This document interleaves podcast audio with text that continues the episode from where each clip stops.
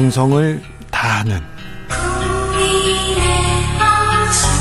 국민의 방송. KBS 주진우 라이브. 그냥 그렇다고요.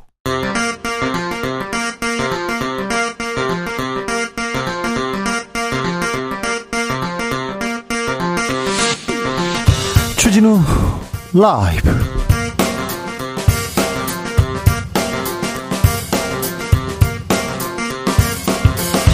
2022년 11월 22일 화요일입니다. 안녕하십니까. 주진우입니다. 검찰이 이재명 유죄 심증을 심기 위해 불법적으로 피의 사실 공표하고 있다. 정성호 더불어민주당 의원이 검찰 수사를 공개적으로 비판했습니다. 유동규 남욱 변호사 연일 폭로전 이어가고 있는데요. 이재명 대표의 사법 리스크 어떻게 봐야 할까요? 정성호 의원에게 들어봅니다. 대통령실이 출근길 약식 회견 중단하고 MBC 기자 징계도 검토하고 있다고 밝혔습니다. 158명 희생된 이태원 참사를 둘러싸고는 행안부 장관 이상민 장관의 책임 묻는 목소리 점점 커지고 있습니다. 정치권 현안들 공방들 최가박당에서 들어봅니다. 이태원 참사 유가족이 참사 이후 처음으로 정부의 진정성 있는 사과를 촉구했습니다. 유가족들은 철저한 재발 방지 대책과 책임자 처벌 함께 요구했는데요. 현장의 목소리 짚어보겠습니다. 나비처럼 날아 벌처럼 쏜다. 여기는 주진우 라이브입니다. 오늘도 자중차에 겸손하고 진정성 있게 여러분과 함께 하겠습니다. 오늘은 절기상 첫눈이 내린다는 소설입니다. 소설. 눈 대신 전국에 비 소식 있습니다. 강원 영동, 경북 동해안, 제주도 많은 비 온다고 합니다. 돌풍과 천둥도 동반한다고 하니까 대비 잘 하셔야 될 것 같습니다. 아, 초겨울을 앞두고 있는데 올해는 별로 춥지 않죠. 미세먼지가 대신 이렇게 가까이 왔습니다. 11월 말까지는 고온 현상, 이상 고온 현상 지속될 전망이라고 합니다. 첫눈 기다리시는 분들, 분들 많은데요. 첫눈 관련해서 음, 기억 있습니까? 추억 있습니까? 사연 보내주십시오. 그리고 이번 첫눈은 어디에서 누구랑 맞고 싶은지, 네, 어떤 마음으로 기다리시는지도 알려주십시오. 샵 9730 짧은 문자 50원, 긴 문자는 100원이고요. 콩으로 보내시면 무료입니다. 그럼 주진우 라이브 시작하겠습니다.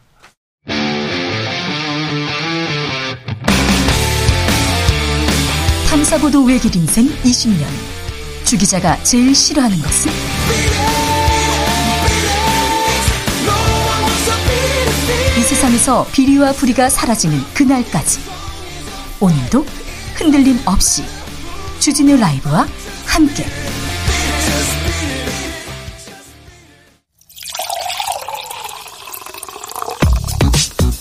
진짜 중요한 뉴스만 쭉 뽑아냈습니다. 주스.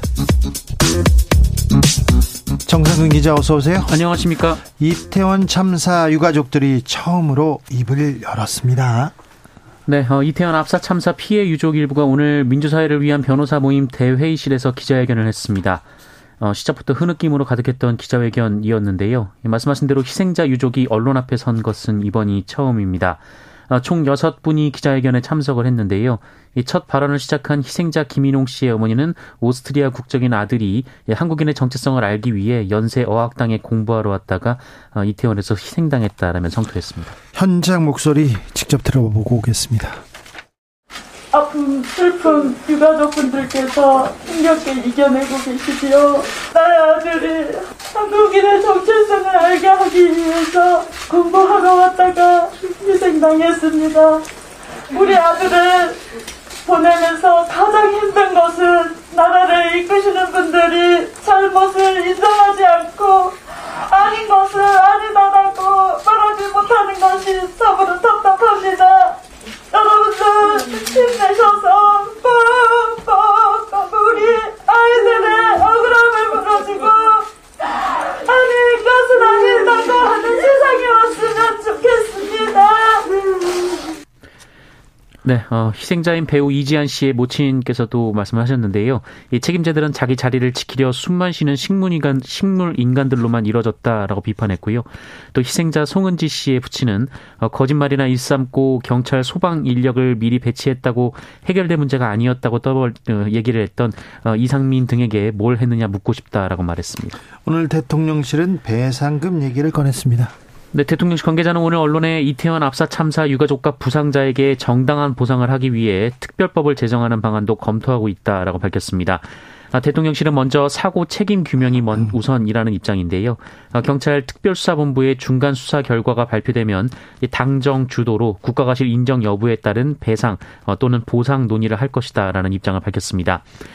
어, 윤석열 대통령은 오늘 국무회의 모두 발언에서 유가족과 부상자에 대한 충분한 지원을 강조하며 어, 경찰 특수본은 철저한 진상 규명에 총력을 다해주길 바란다라고 당부했습니다. 검찰은 오늘 경기도청을 압수수색했습니다. 네, 서울중앙지검은 오늘 오후 경기도청에 검사와 수사관을 보내 압수수색을 벌이고 있습니다. 네, 검찰은 정진상 민주당 실장이 어, 지난 2018년부터 2021년까지 이 도지사 비서실 정책실장으로 일하면서 이 도청 직원들과 주고받은 이메일 기록을 확보하고 있습니다.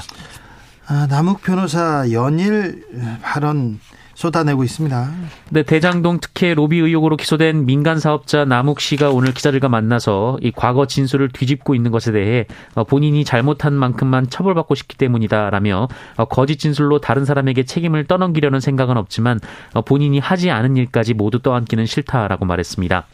아, 남욱 씨는 남이 본인의 징역을 대신 살아줄 것은 아니지 않느냐라면서 어, 기존 진술을 번복한 것은 청와도, 천화동인, 천화동인 1호 어, 지분 관련된 내용뿐으로 1년 어, 전에는 이재명 대표가 지지율 1등인 대선 후보였기 때문에 말을 할 수가 없었다라고 주장했습니다. 아, 다만 정진상 민주당 대표실 정무조정실장과는 만난 적이 없다라고 했고요.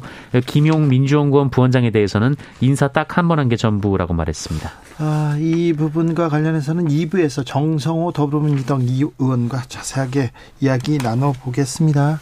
대통령실에서는 오늘 장경태 의원 고발했다고요? 네, 대통령실은 오늘 김건희 여사 관련해 허위 사실을 유포했다며 민주당 장경태 의원을 경찰에 고발했습니다. 이 대통령실이 특정인을 상대로 법적 조치에 나선 것은 윤석열 정부 출범 이후 이번이 처음입니다. 앞서 장경태 의원은 김건희 여사가 캄보디아 심장병 청소년 집 방문 당시 어, 최소 2개에서 3개의 조명 등 어, 현장 스튜디오를 동원했다 이렇게 주장한 바 있는데요. 이 대통령실은 이것이 허위 발언이고 가짜 뉴스라고 반박했습니다. 아, 대통령실은 외교 국익을 정면으로 침해했다라고 덧붙였습니다. 어, 이에 대해 장경태 의원은 외신과 사진 전문가들이 김건희 여사의 사진을 컨셉트 사진으로 분석했다라면서 이 대통령실이 숨바꼭질을 할 게 아니라 김건희 여사 일정 관련 정보를 공개하면 되는 것이다라고 말했습니다. 장경태 의원 고발당한 장경태 의원은 어떤 생각인지 내일 저희가 모셔서 자세히 이야기 나눠보겠습니다. 윤석열 대통령의 장모 최모 씨 잔고 증명서 위조했던 사건이 있습니다. 무혐의 나왔네요. 네, 소송 과정에서 법원에 100억 원에 달하는 허위 잔고 증명서를 제출해 고발당한 윤석열 대통령의 장모 최모 씨에 대해 경찰이 혐의 없음, 공소권 없음으로 불송치를 결정했습니다. 잔고 증명서가 위조됐는데 혐의 없다고요? 네, 경찰은 위조가 됐다라는 사실은 인정을 했고요. 이것이 제출된 것도 인정을 했지만 판결에 아무 영향을 미치지 않았다라고 봤습니다. 이 대법원 판례는 소송 내용이나 결과에 영향을 미칠 수 없는 증거는 법원을 기망했다고 보기 어렵다 어, 이런 판결을 내린 바 있는데요. 어, 해당 증명서는 지난 2013년 법원에서 기각이 된 바 있습니다. 한편 최 모 씨는 경찰이 이번엔 불송치한 잔고증명서 위조 사건 외에 350억여 원의 이 잔고증명서를 위조한 혐의도 있습니다. 어, 이에 대해서는 이미 재판에 넘겨져서 징역 1년을 선고받았는데요. 현재 항소심이 진행 중입니다. 네. 잔고 증명서를 많이 위조하셨어요. 그런데 한 부분에서는 징역 1년 선고받았는데 한 부분에서는 이번에 경찰은 무혐의 처분했습니다. 아, 오늘 윤석열 대통령 YS 묘소를 참, 참배했다고요? 네, 윤석열 대통령이 서거 7주기를 맞은 고 김영삼 전 대통령의 묘역을 참배했습니다. 윤석열 대통령은 오늘 오전 서울 동작동 국립현충원을 찾아 참배했고요. 박명록에 지금은 모두 거산의 큰 정치, 바른 정치를 되새겨야 할 때라고 적었습니다. 어, 이날 참배에는 정진석 국민의힘 비상대책위원장, 주호영 원내대표, 성일종 정책위 의장 등도 동행했습니다. 대통령실과 설전을 벌인 MBC 기자가 있습니다. 신변 보호 요청했습니까? 네, 뒤돌아서는 윤석열 대통령에게 질문을 하고 비서관과 언쟁을 벌인 MBC 기자를 살해하겠다라는 글이 온라인에 올라와서 경찰이 수사에 착수했습니다. 살해요? 네, 글 작성자는 MBC 기자가 이기정 대통령 비서실 홍보기획 비서관과 설전을 주고받는 장면을 캡처한 사진과 함께 당장 MBC에 찾아가 죽이겠다라는 글을 썼는데요. 어, 이 글은 현재 삭제가 된 상태입니다. 어, 신고를 부산경찰청에서 받았는데요. 작성자를 추적을 했는데 그 인터넷 IP가 서울로 알려졌습니다. 어, 또한 경찰은 수사를 진행함과 동시에 해당 기자에 대한 신변보호 조치에도 들어갔는데요. MBC 기자에게 스마트워치를 제공했고 신변보호 112 시스템 정보도 등록을 했습니다. 네. 화가 나서 그랬어요. 장난이었어요. 범죄입니다. 명백한 범죄입니다. 아... 어떤 정치적으로 뭐 어떤 생각이 다르더라도 그냥 뭐 어떤 사안에 대해서 생각이 다르다고 해서 막 인터넷에서 이렇게 비방하고 죽이겠다 이렇게 글 쓰는 거 명백한 범죄입니다. 3분기 가계비지 사상 최대를 기록했네요. 네, 지난 3분기 전체 가계 신용이 1,870조 원을 넘어서 다시 역대 최대 기록을 갈아치웠습니다. 어, 기존의 최대 기록도 올해 2분기였는데요. 어, 그때보다 2조 2천억 원이나 늘어났습니다. 어, 또 지난 2013년 2분기 이후 38분기 연속 증가 기조를 유지했습니다. 정부는 기업은 부자인데 아, 개인은 가난하다. 가계빚 항상 부담이 된다고 경제에 큰 위험 요소가 된다고 했는데 이 부분 좀 관리가 돼야 되는데 걱정입니다. 정부가 이 부분 꼼꼼하게 챙기고 있어야 되는데 걱정입니다. 오늘 여의도 일대는 건설 노조를 비롯한 아, 여러 파업과 그 시위로 몸살을 앓았는데요. 음, 내일 모레 화물연대가 파업을 예고한 상황입니다. 네, 민주노총 공공운수노조 화물연대 본부가 내일 모레부터 총파업에 돌입합니다. 어, 화물연대 총파업은 올해 6월 이후 5개월여 만인데요. 이 화물연대는 안전운임제 일몰제 폐지, 안전운임 차종 품목 확대, 안전운임제 계약안 폐기 등을 총파업 요구안으로 내걸었습니다. 어, 화물연대는 현행 안전운임제 적용 대상은 전체 사업용 화물차 중 6.2%에 불과하다라며 어, 철강제, 자동차, 위험물, 사료곡물, 택배, 지간선 등 어, 다섯 개 품목으로 확대해야 한다라고 주장했습니다. 네. 부마 항쟁 기념식에서 특정 가수의 노래를 빼라. 이런 지침이 내려왔다고요? 네, 부마항쟁 기념단이 올해 기념식을 위해 가수 이랑 씨를 섭외해서 지난해 8월 발표된 이랑 씨의 곡을 불러달라 이렇게 요청을 했는데요. 어, 그런데 공연을 3주가량 앞둔 지난 9월 말 어, 행정안전부가 돌연 재단 측에 어, 그 노래를 빼달라라는 요청을 했다고 JTBC가 보도했습니다. 어떤 부분입니까? 어, 이랑 씨의 노래는 뭐 마녀가 나타났다, 폭도가 나타났다, 늑대가 나타났다라는 대목과 이 배고픈 사람들은 들판에 콩을 주어 다 먹어치우고 부자들의 곡물 찾고를 습격했다. 뭐 이런 대목이 있는데요. 어, 다만 왜 빼달라고 한 건지는 정확히 알려지지 않았습니다. 어, 행정안전부가 반대하면서 부마항쟁 기념재단은 이를 거부하기 어렵다라는 입장인데요.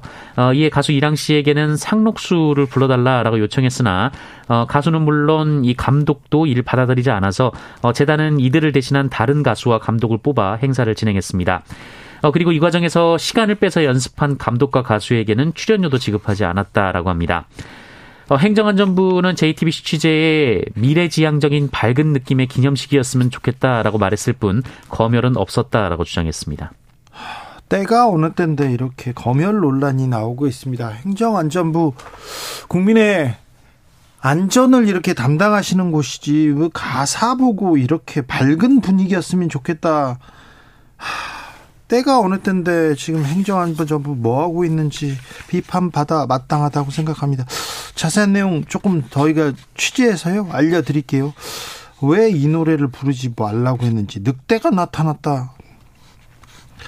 어떤 늑대가 이렇게 또 찔리는지 코로나 상황 어떻습니까? 네, 오늘 코로나19 신규 확진자 수는 7만 2,873명입니다.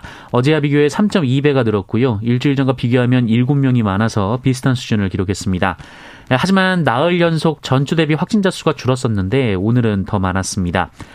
어, 위중증 환자 수는 461명으로 어제보다 4명 적지만 나흘째 400명대고요. 사망자는 45명이 나왔습니다. 위중증 환자 많습니다. 사망자도 많습니다. 코로나가 매우 위, 위그, 지금 위기 상황인 건 분명합니다. 지금 7만 명대입니다. 그러니까 각별히 조심하셔야 됩니다. 독감도 있고요. 요새 감기 걸리는 사람도 많습니다. 미세먼지에 목 아프다는 사람도 많습니다. 저도 목 아파서 굉장히 고생했습니다. 그러니까 조심하셔야 됩니다. 각별히 몸 건강 잘 챙기시길 바라겠습니다. 주스 정상근 기자 함께했습니다. 감사합니다. 안녕, 감사합니다. 아, 이태원 참사 3주가 지났는데 도대체 참사 다음 날이나 지금이나 뭐 하나 조사된 게 없어요. 이게 뭡니까? 박상우 님이 안타까워 하셨고요. 윤소정 님은 가슴 아픕니다. 우리 아이들 어떻게 합니까? 이렇게 얘기했습니다. 첫눈 기다리는 분들 많은데요. 첫눈 관련된 얘기 많이 해주십니다. 김병규님, 저는 홋카이도 사는데요. 여기는요, 눈이 미터 단위로 옵니다. 얼마 전에 첫눈이 왔는데요. 다들 제설의 계절이다 하고 슬퍼해요. 홋카이도 미터 단위로요. 비가 비가 아니라 눈이 미터가 온다고요. 제설의 계절이라고 합니다. 아, 또 그 동네는 또 어떨지. 김성수님, 첫눈이 대한민국의 막연한 악의 고리를 끊어 주었으면 좋겠습니다. 아, 첫눈이 악의 고리를 끊는다. 이런 논리는 참, 처음, 좋습니다. 매우 환영합니다. 아우, 첫눈 와가지고 그 악의 기운 다 이렇게, 악의적 다 이런 거 다 좀 쓸어갔으면 좋겠습니다. 0623님, 첫눈 올 때까지요. 봉숭아물 남아 있으면 첫사랑 이루어진다는 말에 손톱을 자르지 않는 딸아이를 보면서 혼란한 시기에 그나마 첫눈 기다리는 감성을 가져봅니다. 이태원 희생자 유가족분들 힘내세요 얘기했습니다. 네. 그런데 보통 봉숭아물 그 첫눈까지는 남아 있어요. 웬만하면 그리고 좀 늦게 물들이면 다 남아 있는데 요즘은 봉숭아물 이렇게 네. 물들이는 사람 보지는 못했던 것 같아요. 3123님, 저는 눈에 대한 기억은 다 좋은데요. 군대에서 추억은 고통입니다. 지금도 꿈에서 가위 눌릴 때 군에서 눈 쓸고, 어, 넉가래로 눈 미는 꿈, 이렇게 꿉니다. 음, 몇 시간이고 그칠 때까지 치웠던 기억 납니다. 아, 네. 아, 그건 좀 끔찍하겠네요. 홋카이도의 눈과 비슷한 느낌일 것 같은데요. 3667님, 87년에 공군에 입대해서 자대에서 새벽에 첫눈 와서 좋다고 바라보고 있는데 사이렌이 울리더니 활주로 끌려가서 오전 내내 제설 작업했습니다. 아, 주 기자님 활주로가 넓긴 넓더라고요. 그때서야 아셨구나. 7127님 35년 전에 철, 출근하던 날 하늘에서 새, 새하얀 첫눈이 내려서 너무 좋았습니다. 첫눈 내리면 소중한 고교 친구와 만나서 따뜻하고 달콤한 커피 마시면서 옛날을 얘기하면서 보내고 싶습니다. 아, 그런데 오늘은 첫눈 오면요. 첫사랑 만나기로 했어요. 첫눈 오면요. 누구랑 어디에서 시계탑에서 만나기로 했어요. 이런 사연은 이젠 없나 봐요. 스마트폰이 있어서 첫눈이 오든 안 오든 이렇게 만나면 되니까 몇 월 며칠 첫눈 오는 날 몇 시에 어디서 만나 이런 사연은 없네요. 기대한 제가 조금 아, 너무 좀 오래됐나? 네. 교통정보센터 다녀오겠습니다. 임초희 씨. 주진우 라이브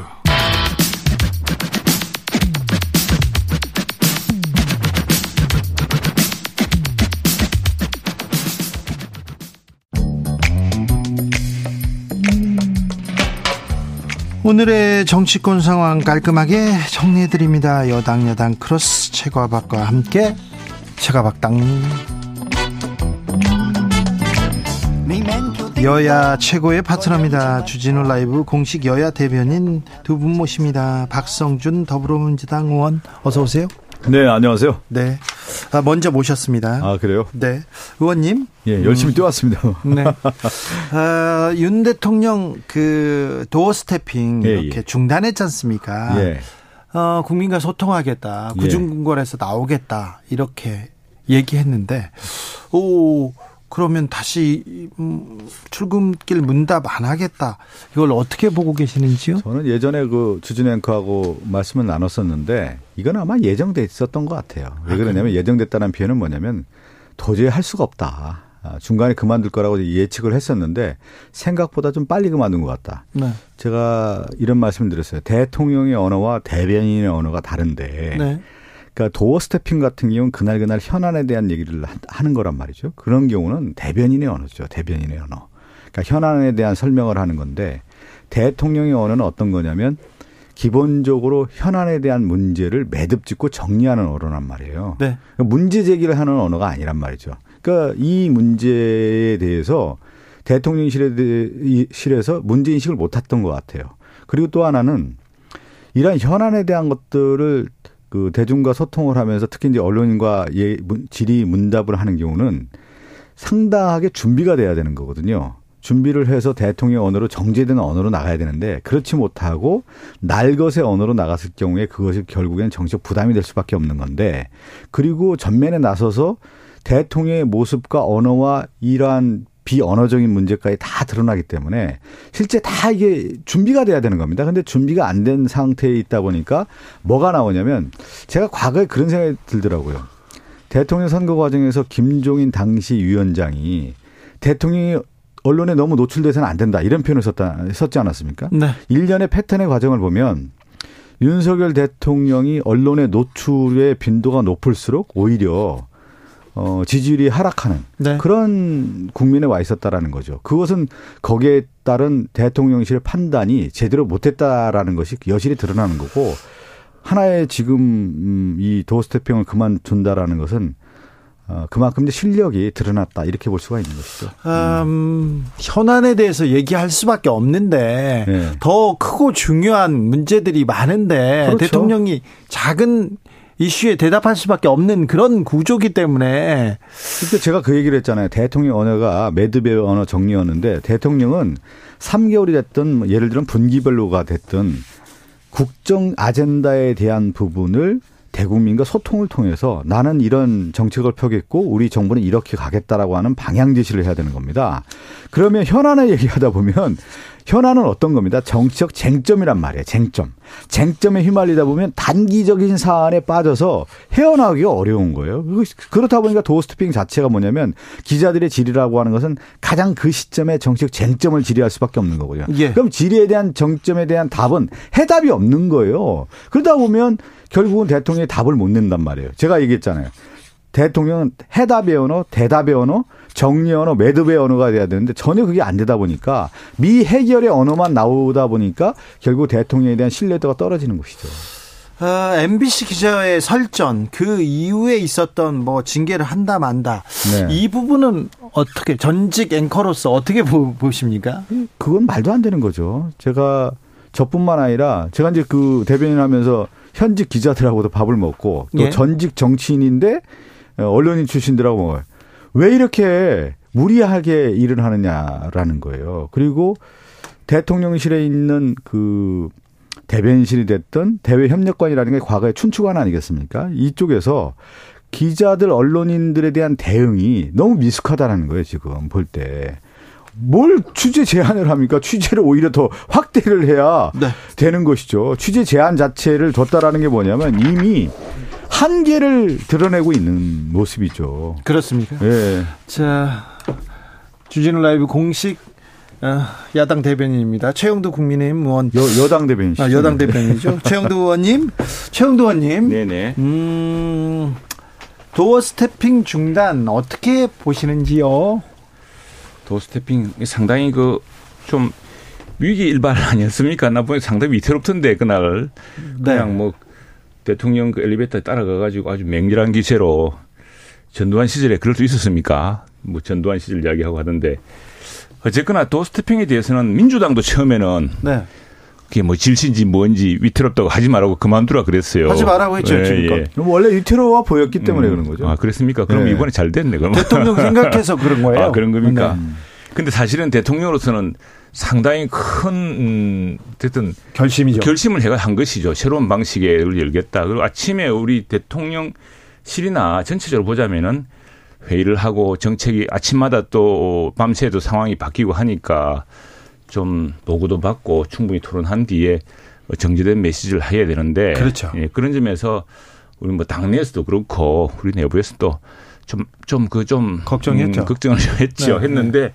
어쨌거나 60몇 회를 이어왔습니다. 뭐 네. 사실 어, 세계 자유민주주의 국가상 유례가 없는 방식이고 또 그런 형식 자체가 사실 어, 다른 나라는 있을 수가 없습니다. 백악관도 다 내부고 우리 청와대도 예전에는 뭐 대통령을 기자들이 만나보기 어려웠으니까. 뭐 청와대 예. 내부에 있는 사람들도 보기 어려웠어요. 그랬죠. 예, 그랬는데 어 어쨌든 뭐 지금 지금 상황에서는 어, 대통령이 이제 언론을 만나는 방식이 뭐 정례 브리핑도 있고. 네, 좀 예. 달라져야 되겠네요. 그렇죠. 그리고 뭐 아침마다 뭐 준비되지 않은 상황에서 예. 예.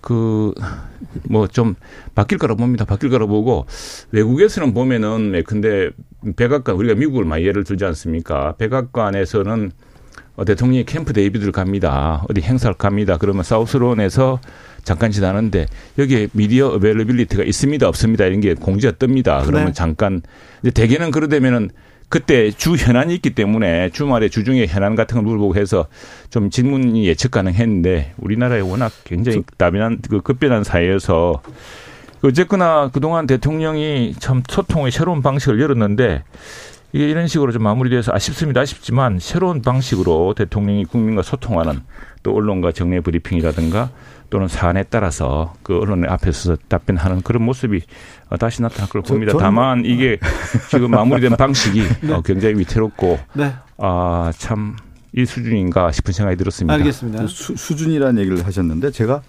방송국에 오래 근무하면서 느꼈던 것들이 있었는데 대통령이 도어 스태핑을 하면서 들어오는 모습을 볼 때 좀 불안해요 항상.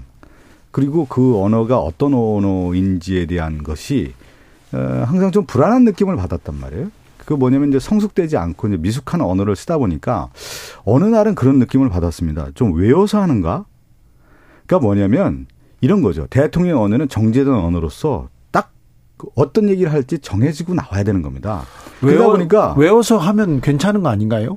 아니 그러니까 뭐냐면 자연스럽게 뭐 해야 되는 막이말저말 건데 막 하니까 아니 외워서 하는 느낌을 받았고 또 예. 왜 그러냐면 외워서 다행입니다. 근데 그렇지 않은 것 같은데 보니까. 아니 그러니까 뭐냐면 제가 이제 그 얘기를 처음에. 드렸잖아요. 처음에는 그냥 자연스럽게 한다고 했는데 그게 좀 잘 안 되니까 예. 다시 좀 외워서 하는 느낌을 받았단 말이에요. 그러니까 아, 예. 부자연스러움을 느꼈단 말이에요. 제 네. 얘기는. 그러니까 대통령 언어는 정해진 언어를 가지고 얘기를 해야 되는 거예요. 그러다 보니까 실질적으로 국민들이 볼 때 어, 어떤 언어, 어떤 때는 뭐 정리도 안 되고 그냥 탁 던지고 그냥 들어가는 경우도 있고. 그러니까 뭔가 부자연스러움이 또, 또 다른 연출이 되더라는 거죠. 그래서 저 야당 의원수 볼 때 저게 얼마나 오래 갈까? 저렇게 해서는 안 되는데 오히려 대통령실 안에서 그 부분을 정리를 했어야 되는데 요게 이 출구 전략이 네. 조금 더 왜 이렇게 미숙하게 가는 것인지 네. 아무튼 그게 좀 안타까운 뭐, 거죠. 뭐, 아니 뭐 막 같지 않습니까? 그 요즘 보니까 뭐 전두환 시절에 있을 수 없는 일을 가지고 전두환 시절이냐 우기고 그런 거 보니까 그 MBC와의 충돌 있지 않습니까? 네, 네. 아, 비서관과 그 다음에 MBC 기자와의 설전 예, 예. 이 부분이 크게 문제였다고 보시는지요? 그런데 그 텔레비전 화면을 보니까 그 이제 기자들하고 대통령하고 또 대통령 동선이 있기 때문에 네. 이제 넘어가지 못할 구역이 있습니다. 막 이렇게 슬리퍼 신고 막 넘어가더라고 넘어가서 그 비서관 대통령 뒤통수 대고 한마디 하려고 했던 모양인데 그러니까 비서관이 이제 그것을 막 이렇게 험, 험한 말을 쓰고 하지 않- 않았습니까? 근데 그런 것들이 위태로운데 뭐 어쨌거나 여러 가지가 지금 그 동선 자체가 너무 노출되어서 외교적으로도 문제가 됐었다는 이야기도 있고 하니까 네. 뭐 어쨌든 민주당도 이런 식의 도스태핑 안 된다고 했으니까 한번 바꿔보는 계기로 삼아야죠. 네. 저는 좀 답답해요. 어, 저도 답답합니다. 네, 답답하고 민주당이 어. 너무 좁쌀 같은 걸 가지고 계속 물건을 아니 민주당 얘기 게 조영도 의원님. 아니 이거 도, 도 스태핑 잘못해가지고 너무 좁쌀 아니, 같은 잠깐만. 이야기로. 아이고, 아니 이게 뭐- 도 스태핑도 잘못하고 미숙하고 성숙되지 않고 이런 문제 때문에 그만두는 것이지 왜 민주당 탓을 합니까? 민주당이 청개구리 같아, 청개구리. 이러면 저래라 그러고 저렇게 항상 뭘. 잘못하면 민주당이 아니 대통령실에서 잘못한 걸 가지고. 대통령이 잘못한 걸 가지고 왜 민주당의 아니, 탓을 뭐 합니까? 하나 아무튼 뭐 사사건건 그리고. 예. 무슨 보안의 문제가 어디 있어요? 대통령실에서 보안 문제가 뭐야? 그왜 보안 핑계를 댑니까? 아니, 실제. 말도 안 되는. 거고요. 그건 아니고. 그리고 그 아니 그 저 대통령실과 대통령 언론- 새로운 저 소통 방식을 만들어 봐야죠. 네, 네. 그럴 좀- 때가 된것 좀 같아요. 험하지 않았습니까? 그 아주 험한 모습이었어. 나는 야 이럴 이럴 필요까지는 없지 않나 싶더라고요 보니까. 예. 아니, 그러니까 출구 전략 자체가 잘못됐다라는 거예요. 자연스럽게 이 도어 스태핑에 문제가 있다면 문제에 대한 현안에 대한 진단을 하고 이렇게 대안을 하겠다. 내세우고 국민에게 설득하고 이 도어 스태핑의 한계는 이런 거였습니다. 앞으로 우리는 정례 브리핑을 하겠습니다. 딱 정- 정정당당하게 얘기해야죠. 이걸 무슨 MBC 문제로 그렇죠. 아니, 비화시켜서 MBC 출구 전략을 그렇게 삼습니까? 좀 심각했죠. 국민들이 볼 때는 상당히 불안하기도 하고, 야 이거 이럴 사안인가, 예 그렇지 않습니까? 그리고 이제 질문했으면은 저만 얘기 아니라 지금 대통령의 도어스핑 자체가 그래. 다 어. 불안불안했다는 거 아니에요. 여당 관계자들 다 그렇게 얘기하는 거 아닙니까? 돼 보면 네. 하지 마라 그래서 이제 그래서 이번에 마침 어떤 사태도 있어서 한번 새로운 방식을 모면하는데 그러니까 또 뭐또 또 뭐라 그러고 모든 장단에 아니, 잘, 최영준 잘하면 뭐라고 하겠습니까? 잘 못하니까 얘기하는 거죠. 다른 이야기 합시다. 다른 민주당 핑계 대시다가 왜또 다른 얘기 하죠? 아니, 민주당이 좀 큰 정당으로서 국정 경험도 우리랑 결국 최영도 의원님 민주당이 좁쌀인 걸로? 좁쌀인 걸로. 좁쌀은 누가 좁쌀입니까? 누가 좁쌀 청개구리인 것으로. 뭐. 청개구리인 것으로. 이상하게. 뭐 이렇게 하면 아니, 청와대 나오자. 그랬 청와대에서 나오겠다. 광화문시대 열겠다 해서 우리 대통령 이럴 때는 처음에는 환영하더니 지금부터는 용산에 와서 문제라 그러고 또 무슨 뭐 도스태핑 하지 마라 그래서 그래서 이제 대통령이 아 여러 가지 느껴서 이제 딱 요번에 새로운 방식을 모색하니까 또 그걸 가지고 또 뭐라 그러고 도대체 어느 장단에 이저뭘 해야 됩니까? 아니 그 아니 그냥 아니. 좀 좀 우리 또 제가 또 오늘 다시 한번 다시 한번 정치는 주도권을 갖고 가는 거잖아요. 제가 볼 때 대통령이니까 이 문제를 가지고 우리가 너무 오래 갈 문제는 아닌가. 집권 여당이 네. 그건 맞아요. 주도하지 않는 모습을 하니까 불안하니까 이런 얘기를 계속 나오는 그건 맞습니다. 음. 최영도 의원님 지적하셨듯이 지금 비속어 논란 그리고 MBC 타지바 그다음에 계속 지금 기자실 그다음에 도어 스태핑 중단까지 이 문제로 우리가 국력을 쏟을 때가 아닙니다. 그래서 제가 어, 어제 뭐 페이스북에도 올 리고 했습니다만 해법이 있습니다. 뭐냐면 언론중재위원회가 어, 이 문제를 지금 다루었는데 MBC는 이제 정정보도를 거부했어요. 거부해서 좀 더 길어질 것 같은데 자, 뭐 그리 판단할 수 있습니다. 그렇게 믿고 싶은 수도 있고 또 아, 이거 한미 관계 큰일 났겠구나. 너무 걱정이 지나쳐서 그럴 수 있겠다고 보겠는데 명백히 미국이란 말이 없다가 미국 대, 미국 국회, 미국의 국회가 어디 있습니까? 미국은 의회라 그러죠. 기자쯤 되면은 알아야죠. 근데 그거다 바이든을 끼워 넣었던 자, 그거는 사안 자체가 막 결과적으로 보면은 사실 대통령이 1억 불을 약속해 놓고 보니까 야, 이거 우리 국회에서 안 해주면 어떡하지 하라는 이런 약간 노파심 때문에 나온 뭐 맥락 같아요. 네. 그걸 터무니없이 우리 대통령이 미국 대통령과 의회를 비아냥거려 욕한 것처럼 만들어 놓고 아, 그게 아니었습니다. 그러면 뭐 정중하면 되는 것이지.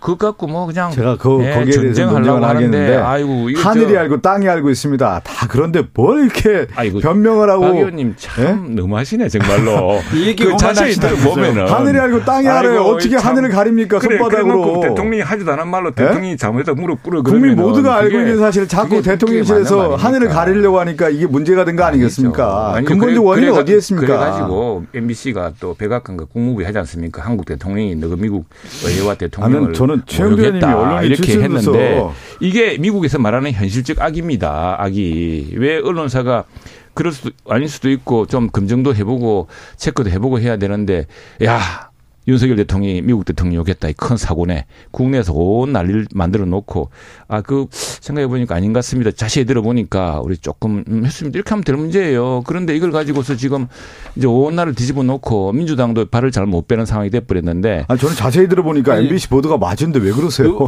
의원님 최영도 의원님 그 지금 그 저 바보입니까? 지금 미국에 국회가 어디 있으며 왜 미국 국회가 그걸 안 해줍니까? 자 미국 의회까지는 좋은데요. 네, 최영도 예. 의원님 이 막말로 일단 꼬인 전국인데 이거 아니 그걸 좀 대범하게 넘어가면 안 돼요. 아니, 대범하게 좀큰 틀에서. 아니 그러니까 네? 그큰 틀에서 국정 아젠다 제시하고 넘어가면 되잖아요. 간단하게 지금 우리가 뭐 민주당처럼 좀 징벌적 손배소를 하자 그랬습니까? 해상 문 닫게 하겠다 그랬습니까? 작년에 민주당 얼마나 무섭겠습니까? 가짜 뉴스 나오면 언론 문 닫게 하겠다고 완전히 그냥 발가벗기겠다 하지 않았습니까? 우리는 그거 막았지 않습니까? 내가. 아, 요새 TBS 문 닫게 하려고 지금 하던데 왜 그러세요? 뭘문 닫아? 그거는 다 YTN 지금 뭐 징벌적으로 민영화하겠다라고 음, 지금 왜 그러세요? 지금 YTN 너무 오버하는 거 아닙니까? 정상화하는 거죠. YTN 지금 그 옛날 에 어려울 때 나라가 도와주자고 정부가 김영대 중 대통령 시절에 솔직히 공기업 발 비틀어 가지고 강제 출, 출, 출자하게 한 겁니다. 이제는 공기업이 어려우니까 지분 정리해도 MBC 요즘 YTN 주가 좋거든요. 이때 하는데 그게 뭐 특정해서 준다는 건 말이 안 되는 이야기고 큰 지분이 나오면 그건 그 주식시장에 그렇게 팔 수가 없습니다. 어떤 공정한 절차와 공정성을 해줄 수 있는 컨소시엄 같은 데 주겠죠.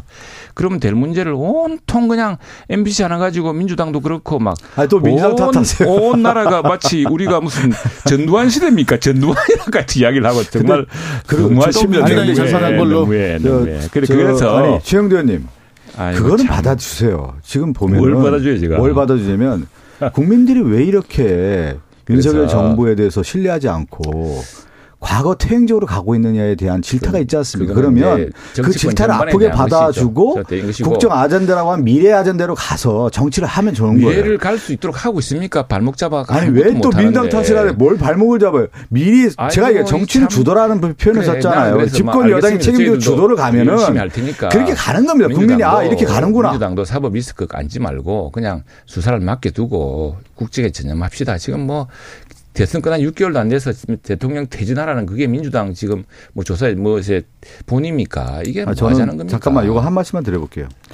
저는 역대 저는 이제 한국 정치에 대한 공부를 하면서 느꼈던 게 뭐냐면 집권 초에 항상 나온 게 있어요. 국정 정책의 우선순위를 두고 1년, 2년, 5년을 어떻게 가겠다라고 하는 정책 순위가 나오는데 윤석열 정부만 없어요. 그리고 예산 정국에서 어떻게 되는 겁니까? 차기의 아니, 국정 잠깐만요. 아니 차기의 국정 운영을 이렇게 하겠다라고 제시를 하면서 예산에 대한 것들을 하고 개혁 과제는 이렇게 하고 정책 우선순위는 이렇게 하겠다라고 제시를 하면서 입법은 어떻게 하겠다 이렇게 다 내놓는 겁니다. 왜 안 내놓는지 아세요? 왜요? 민주당 탓이래잖아요. 아. 아니 근데 그 아니 잘 들어보세요. 민주당이 지금 다수당이 돼가지고 아니, 자체를 법안 상정을 못하게 하고 예산을 역대 정부에서 이렇게 없는데 어떻게 합니까 아니, 그거를? 아니 최영두 의원님 얘기 한번 해보세요. 예. 국민의힘에서 정책 입법을 이런 입법을 해서 우선순위 하겠다 지금 어, 뭘 발표했습니까 지금? 왜 없어요? 많죠. 얘기해 보세요. 없어요. 왜 없어요? 그다음에 예산에 대한 그 비중은 어떤 게 중요하다라고 아, 국민에게 내놓고 설득을 해야 될까? 그게 뭐냐면 도어스핑에서 그런 얘기를 하는 거예요.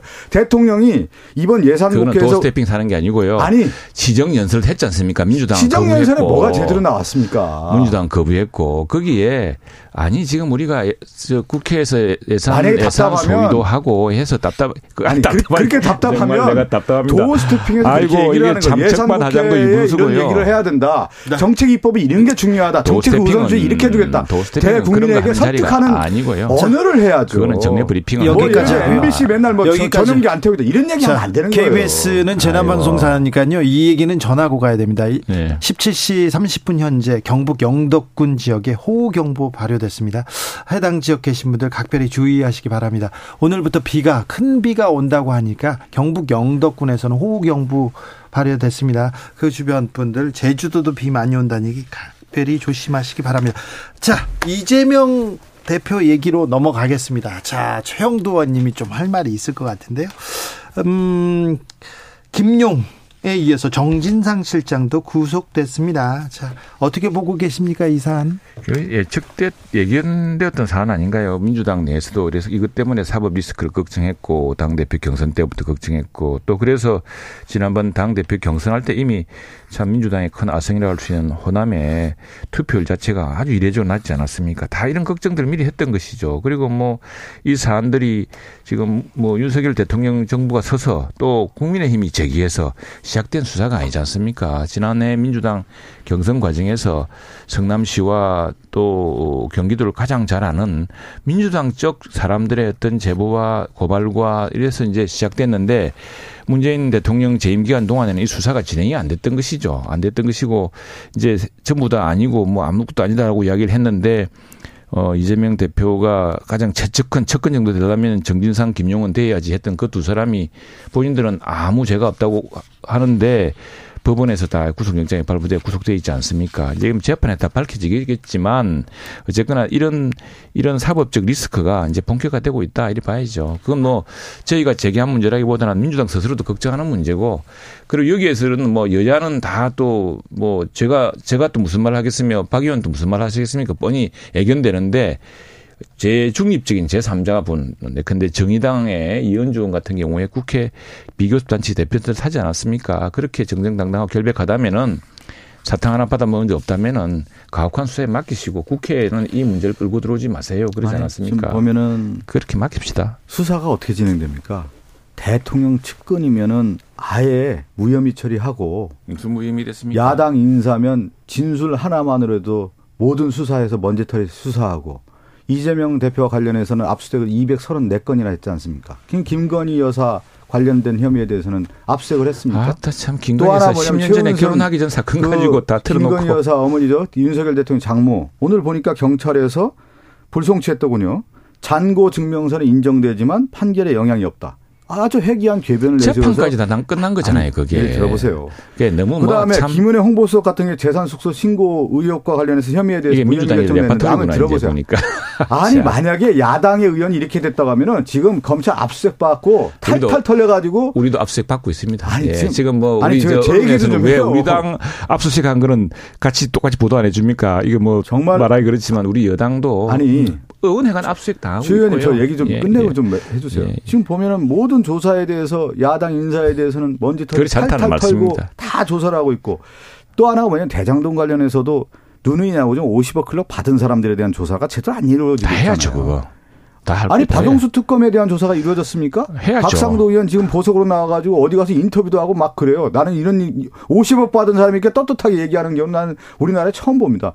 뭔가 믿고 있는 거 아니겠어요? 그렇게 뭘 하는. 거는 그런 그- 거에 대한 조사를 다 먼저 해야 되는 거고 이제 50억 또 하나는 200억, 1000억 조사를 대장동의 핵심은 누굽니까? 김만배 아니에요. 김만배에 대한 조사를 해야 되는 거죠. 김만배 네트워크에 의해서 모든 일이 이루어진 거 아니겠습니까? 그런데 지금 보면은 누구를 위한 조사만 하는 거예요. 나는 이번에도 가- 깜짝 놀란 게 정치 공동체라는 걸 가지고 조사를 한다는 거예요. 수사를 한다는 거예요.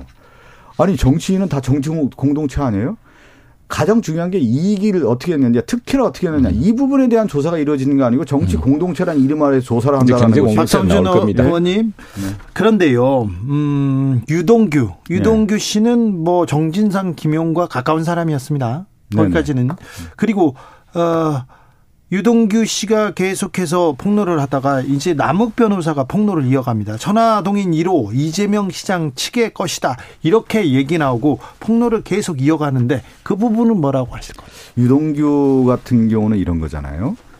어, 자기의 뇌물 관련된 부분, 네. 특혜를 받았다라는 범죄 사실이 입증됐을 경우 그 법에 대한 중과가 얼마나 크겠습니까? 커지죠. 커지니까 정치 자금, 선거 자금으로 감찰이 검찰에서 이 특혜와 관련된 부분에 대한 조사가 제대로 안 이루어지니까 갑자기 죄를 바꾼 겁니다. 선거 자금과 정치 자금 쪽으로. 그걸 줬다라고 유동규. 그러면 유동규는 단순하게 전달자가 되는 거란 말이에요. 그렇기 때문에 유동규의 진술에 대한 신빙성, 일관성에 부족하다라는 부분이 분명히 드러나는 거. 거기에 따라 의심이 있는 거고 남욱 변호사는 어떤 사람입니까? 김만배와 남욱이 처음에 이익 공동체였는데 나중에 이익 배분 과정에서 김만배가 남욱이 철저하게 갈라지잖아요. 그러면서 정영학이 위기감이 느끼니까 정영학이 회, 그 뭐죠? 녹취록을 통해서 준비를 하고 있었던 거 아니에요. 그들만의 서로 네. 의심의 관계가 있었던 거고 남욱은 어떤 사람입니까? 김만배가. 김만배도 그 얘기를 하잖아요. 자기들이 순수하게 이 녹취록을 보면 이재명은 난 사람이다. 야, 그렇게 섭외하고 했는데 CR도 안 먹힌다. 남욱이 그 얘기 하잖아요. 10년 동안 그렇게 로비를 했는데 안 되더라. 그 남욱의 진술이란 말. 그런데 남욱은 지금 어떠냐면 검찰 수사 받고 나서 진술이 바뀌고 있잖아요. 네. 그 진술에 바뀌는 과정에서 검찰과의 관계가 어떻게 됐는지 이것도 우리가 의심할 수밖에 없는 거 아니에요? 진술의 신뢰성, 신빙성이 스스로 무너뜨리고 있지 않습니까? 그리고 또 하나가 제가 얘기한 거 물증이 아니라 유동규나 남욱의 진술 가지고 지금 검찰의 수사가 이루어지고 있잖아요. 그것이 근데 그들의 과거의 발언과 지금의 발언이라는 것은 전혀 다르단 말이에요. 바뀌고 있죠. 하지만 네. 진술을 계속하고 있습니다. 그렇죠. 진술이 바뀌면서 진실이 드러나고 있는 것이죠. 과거에는 남북도 이렇게 이야기, 남북도 그렇게 이야기하지 않습니까? 아이고, 대선도 이루어지고 있고 누가 이길지도 모르겠고 그랬겠죠. 그래서 진실은 반드시 드러나게 되어 있습니다. 그건 뭐 없는, 제일 문제는 없는 사실을 만들 수는 없고요. 있는 사실은 덮기는 더 어렵습니다. 어렵고 자, 이 사람들이 다 이제 일종의 공범, 공동정범 아니겠습니까? 완벽한 범죄는 없습니다. 다들 감출 수 있는 범죄는 없어요. 이 대개는 공동정범의 이해관계가 서로 틀어지거나 또 공동정범 사이에서의 어떤 이런 것들로 해서 공모 사실이 드러나면서 드러나는 건데 지금 우리 박 의원님 이야기하시는 그 버전이 한 이전에 그 대통령 바뀌기 전에 네. 이전에 문재인 검찰 수사할 때 시절의 버전이고요. 지금 많이 바뀌었지 않습니까? 근데 좀 예, 예. 진술이 지금 많이 바뀌었어요. 바뀌었어요. 예, 예, 많이 바뀌었고 거의 다 더욱이- 바뀌고 있어요. 더욱이 법원이 굉장히 엄격하게 합니다. 요즘 법원 뭐 수해 사건 때 보시다시피 구속했다가 구속이 풀어주고 할 정도로 법원이 옛날 같지 않습니다. 무슨 검찰대로 따라가는 것도 아니고 법원에서 그런 얘기도 하잖아요. 어. 유동규가 검찰과 거래한 것 같다라는 얘기도 음, 나오고. 그런 이야기를 보면은 했지만 구속하지 예. 않았습니까? 상당히 그리고 또 보면은 하나 정말 검찰이 이 저 다른 사람이 진술을 가지고서 협박하거나 이렇게 하려 그러면은 구속시키는 상태가 낫죠. 근데 다 석방된 상태에서 사람들이 지금 진술하고 있는 겁니다. 그게 무슨 거래가 있었을 거라 본다면은 오히려 그걸 하려 그러면 안에다 계속 구속시켰겠죠. 아니, 너뭐 너 풀어줄 테니까 이렇게 얘기해 그럴 수는 있잖아요. 그럴까요? 근데 나오면 상황이 달라지죠. 그래서 지금 저는 이 진술이 바뀌면서 진실이 드러나고 있는 국면이다. 그리고 정말 그 아니, 사탕 하나 받아먹은 적 없으면은 김만배 그 원래 공범 사이에서의 그 공모 사실 관계 이 관계가 범죄의 윤곽을 드러내는데 굉장히 중요한 대목입니다. 그게 이제 본격적으로 드러나고 있는 거죠. 과거에는 그걸 아니 드러내지 그러면 제가 않았죠. 얘기하잖아요. 김만배가 과거에 진술했던 내용들은 왜 조사를 안 합니까? 그건 약간 예? 저 누구랑 짜고 했던 것도 있잖아요. 뭘 짜고를 해요? 뭐 김만배가 뭐다 미디어 얘기하잖아요. 뭐 어디 해가지고 아니 김만배 그, 아니, 김만배 이제 누나도 천화동인의 그, 그 소유주였는데 김만배 누나가 윤석열 대통령 아버지 집을 사지 않습니까? 그런 것도 다 조사해야 되는 거 아니에요? 집을 집을 사서 조사다 했지 않습니까? 아 조사 뭘 조사를 뭐. 합니까 경찰 지금 경찰 검찰에서 지금 조사 안 하고 있는 거죠. 지금 나무까지 나왔는데 김만배가 어떻게 움직일지 김만배도 맞습니다. 곧 예. 풀려납니다. 예. 다 김만 풀려 풀려나면서 지금 진술이 바뀌고 있는 거죠. 지금 참- 참 김만배는 자유로운 또 상태에서 진술이. 바뀐다는 게 난참그 이해가 안 되네 그게. 자, 이 부분은 잠시 후에 2부에서 정성호 의원과 자세히 얘기 나눠보겠습니다. 그런데요. 네. 그런데 음, 장경태 의원 예. 대통령실에서 고발했잖아요. 예, 예. 조명 아, 김건희 여사가 이렇게 사진 찍는데 조명을 이용한 것 같다 이렇게 얘기했다가 예, 예. 대통령실에서 국회의원을 고발한다 이거는 굉장히 이례적인 일이고 음. 이번 정권 들어 처음 일- 있는 일인데 그거는 이제 그럼 빨리 장경태 의원이 사실이 아니다고 사과하면 될 문제죠. 근데 안 그러고 있지 않습니까? 그리고 자기 우기고 지금 검증해 보겠다는 단계로 들어갔잖아요. 검증해 보시면 되는 거지 뭐. 아니, 자, 이 사안을 보십시오. 대통령 어 저 대통령 부인이 외국 나가서 제가 보니까 그 크메르에서는 크메르랍니다. 저 캄보디아에서는 크메르 타임 증가하고 뭐 그다음에 에, 캄보디아에 뭡니까 저그 가만히 언론이 뒤에 취재 갔어요. 언론에는 서는 뭐 그렇게 좋게 났어요. 아, 미- 한국 대통령 부인이 와서 이랬다 그랬는데 그걸 빈곤 풀어놓으라고 엉터당토하는 그 비아냥을 하고 여기에 심지어 그 금기되어 있는 뭐 저거까지 했다고 아주 대통령실과 대통령 부인을 아주 그 모렴치한 사람으로 몰아붙이지 않았습니까? 그래 아니면은 음. 아니라면 되는 건데 끝까지 우기고 있으니까 과거에. 어떻게 이걸 그러면은 대통령실과 대통령 부인은 그 명예를 회복하겠습니까? 과거에 저 국민의힘이라고 검찰하고 얘기해서 고발 사주까지 하지 않았습니까? 이 고발 사주의 그 DNA가 계속 있는 거예요. 고발 사주에 아무 근거 없이 나왔잖아요. 들어보세요. 지금 보면은 고발이야 뭐왜 민주당이 이번 정부는. 맨날 고발하고 맨날 수사하는 거예요. 그럼 그거밖에 할 게 없는. 거예요? 정치적 공방은 정치적 공방으로 끝내야죠. 무슨 뭐 조사하고 수사합니까? 정치인의 발언에 대해서 지금 아니, 정확한 잘 발언을 들어보세요. 해야죠. 아 들어보세요. 그리고 이게 그 잠깐만요. 제가 우리 국격을 의원님 잠깐 들어보세요. 제가 예. 한번 얘기 들어볼게요. 최영두 의원님도 사진 찍지 않습니까? 네. photographer가 찍죠. 예, 예. photographer가 찍는 거에 대한 부분은 뭐가 있냐면 연출의 가능성이 항상 있는 거예요. 뭐냐면 연출이라는 개념이 뭡니까? 자연스럽게 하지 않은 부분, 자, 연스러운 가운데 찍었을 때는 그 연출이 아닌 거예요. 아이고, 예를 들어서 참. 어느 현장에서 그냥 자연스럽게 있을 때 찍으면 그건 연출이 아닌데 네. photographer가 들어가서 이렇게 쳐다봐 주세요. 이렇게 한번 찍겠습니다 하면 그 순간부터 연출이 되는 거예요. 그게 아니지 않습니까? 아니 잘 들어보세요. 문제가. 그 연출이라고 조명을 아니 잘 들어보세요. 그게 조명이라고 사실하고. 하는 것도 마찬가지인 거예요. 그 포토그래퍼의 그 조명에는 항상 달려 있는 겁니다. 이 조명이 사진기에 지금 조명 없는 사진기 어디 있습니까? 지금 마- 보면 그 만약에 아니 제가 그 얘기를 드리는 거예요. 저 제가 방송국에 참, 정말 할 일도 제가 없습니다. 어제 야당의 의- 참. 저 여당의 아이고. 과거의 의원하고 내가 얘기를 한 거예요. 네. 방송을 하거나 사진을 찍잖아요. 그러면 자연스럽게 그냥 모든 면을 놔, 놔두지는 않아요. 카메라가 들이대는 순간 연출의 하나의 방법이 들어가는 거고 사진 포토그래퍼가 있는 순간 거기에 연출이 또 들어가는 경우가 많아요. 음, 그게 현장의 얘기입니다. 박. 의원님 말씀과 네. 달리 그게 이제 그런 것을 포괄했을 때 조명 장치를 달고서 그 보니까 사진의 각도나 빛의 이런 거 보면은 이거는 뭐 어? 그리고 아니 그러니까 제 전문가의 말까지 인용을 했어요. 아, 제 얘기가 들어봐요. 그랬을 경우에 포토그래퍼의 조명도 아닙니다. 이 조명도 항상 들어가는 겁니다. 그랬을 경우에 대한 아니, 얘기를 하는 거죠. 자연 조명이 아니잖아요. 없어. 이런 경우는 자연 조명이 아닌 경우에 무슨 뭐 대통령 부인 스토크도 아니고 뭘 하나 아니 그런 참, 부분에 아이고. 대한 지적을 무슨 공방에 대한 지적 그거에 대한 얘기를 하면. 되는 거 아니에요. 그리고 본질은 그러면은 본인이 아니 대통령실이 아니라 그랬잖아요. 그래서 한 적이 없습니다. 그러면은 아 그러냐 난 그런 줄 알았다 미안하다 이러면 될 문제지. 그걸 가지고 뭐 검증을 하네 뭐네 하고 끝까지 대통령 부인이 거짓말한 것처럼 몰아붙이니 그러면은 명예를 어떻게 회복하겠습니까? 대통령 부인이나 대통령은 맨날 그래 거짓 주장에 당하고도 그냥 아이고 대통령이니까 대통령 부인이니까 그냥 그래 참을게요 이렇게 살아야 됩니까? 그렇게 해서 국민들의 신뢰가 떨어지고 국민들이 볼 때 분격이 자꾸 국격이 떨어지는데 그걸 참고 있어야 됩니까? 그래서 이거는 난 좀 민주당이 이번에 유빌랑 같아요. 왜 그렇게 대통령 부인에 대해서 집착해서 이야기를 합니까? 10년 결혼 전에 있은 일 가지고 10년, 11년째 지금 울고 먹고 있고 좀 너무하십니다. 그 얘기를 꼭 한 번 또 드려야 되는데. 아니. 박 의원님 이제 그만합시다. 저도 그만, 아니, 다 해놓고 저보고, 민주당 얘기하는 거 저보고 그만두라. 아니, 왜 입을 닫게 그 하냐고. 왜냐하면 야당원들이 저도 야당원들이 별로- 너무 아니, 저도 조금 저 국정 전반을 이야기하지 않고 너무 이 문제에 얘기하고 대해서 싶지 않아요. 근데 왜 그러냐면 대통령 부인이 너무 과한 거 아니에요. 뭐 그러니까 자꾸. 얘기가 나오는 거 아니에요. 왜 아니, 그거 좀 민주당은 절제시키고 자제시키면 안 됩니까? 아이고 아니, 참. 국, 그 외교 순방 나왔으면 대통령이 외교에 대한 얘기가 나와야 되는데 왜 일면 머리 기사에 그 민주당이 맨날 그걸 주목해가지고 뭐 빈곤 벌어놓니 민주당 탓이에요, 왜 오드리 또. 헵번이니 이렇게 하니까 잠깐만요. 좀 민주당이 딱 좀. 너무 심해요. 그래 대통령의- 저좀 저 다자회가 됐다 뭐가 됐다 이런 이야기 시간이 다 좀. 됐어요. 아니, 1분만 얘기해. 1초만 얘기해. 자. 비공개로 하면 비공개를 되는 거죠. 비공개 한다고 왜 공개를 최영두, 거죠? 박성준, 박성준, 하니까. 인사 인사. 네.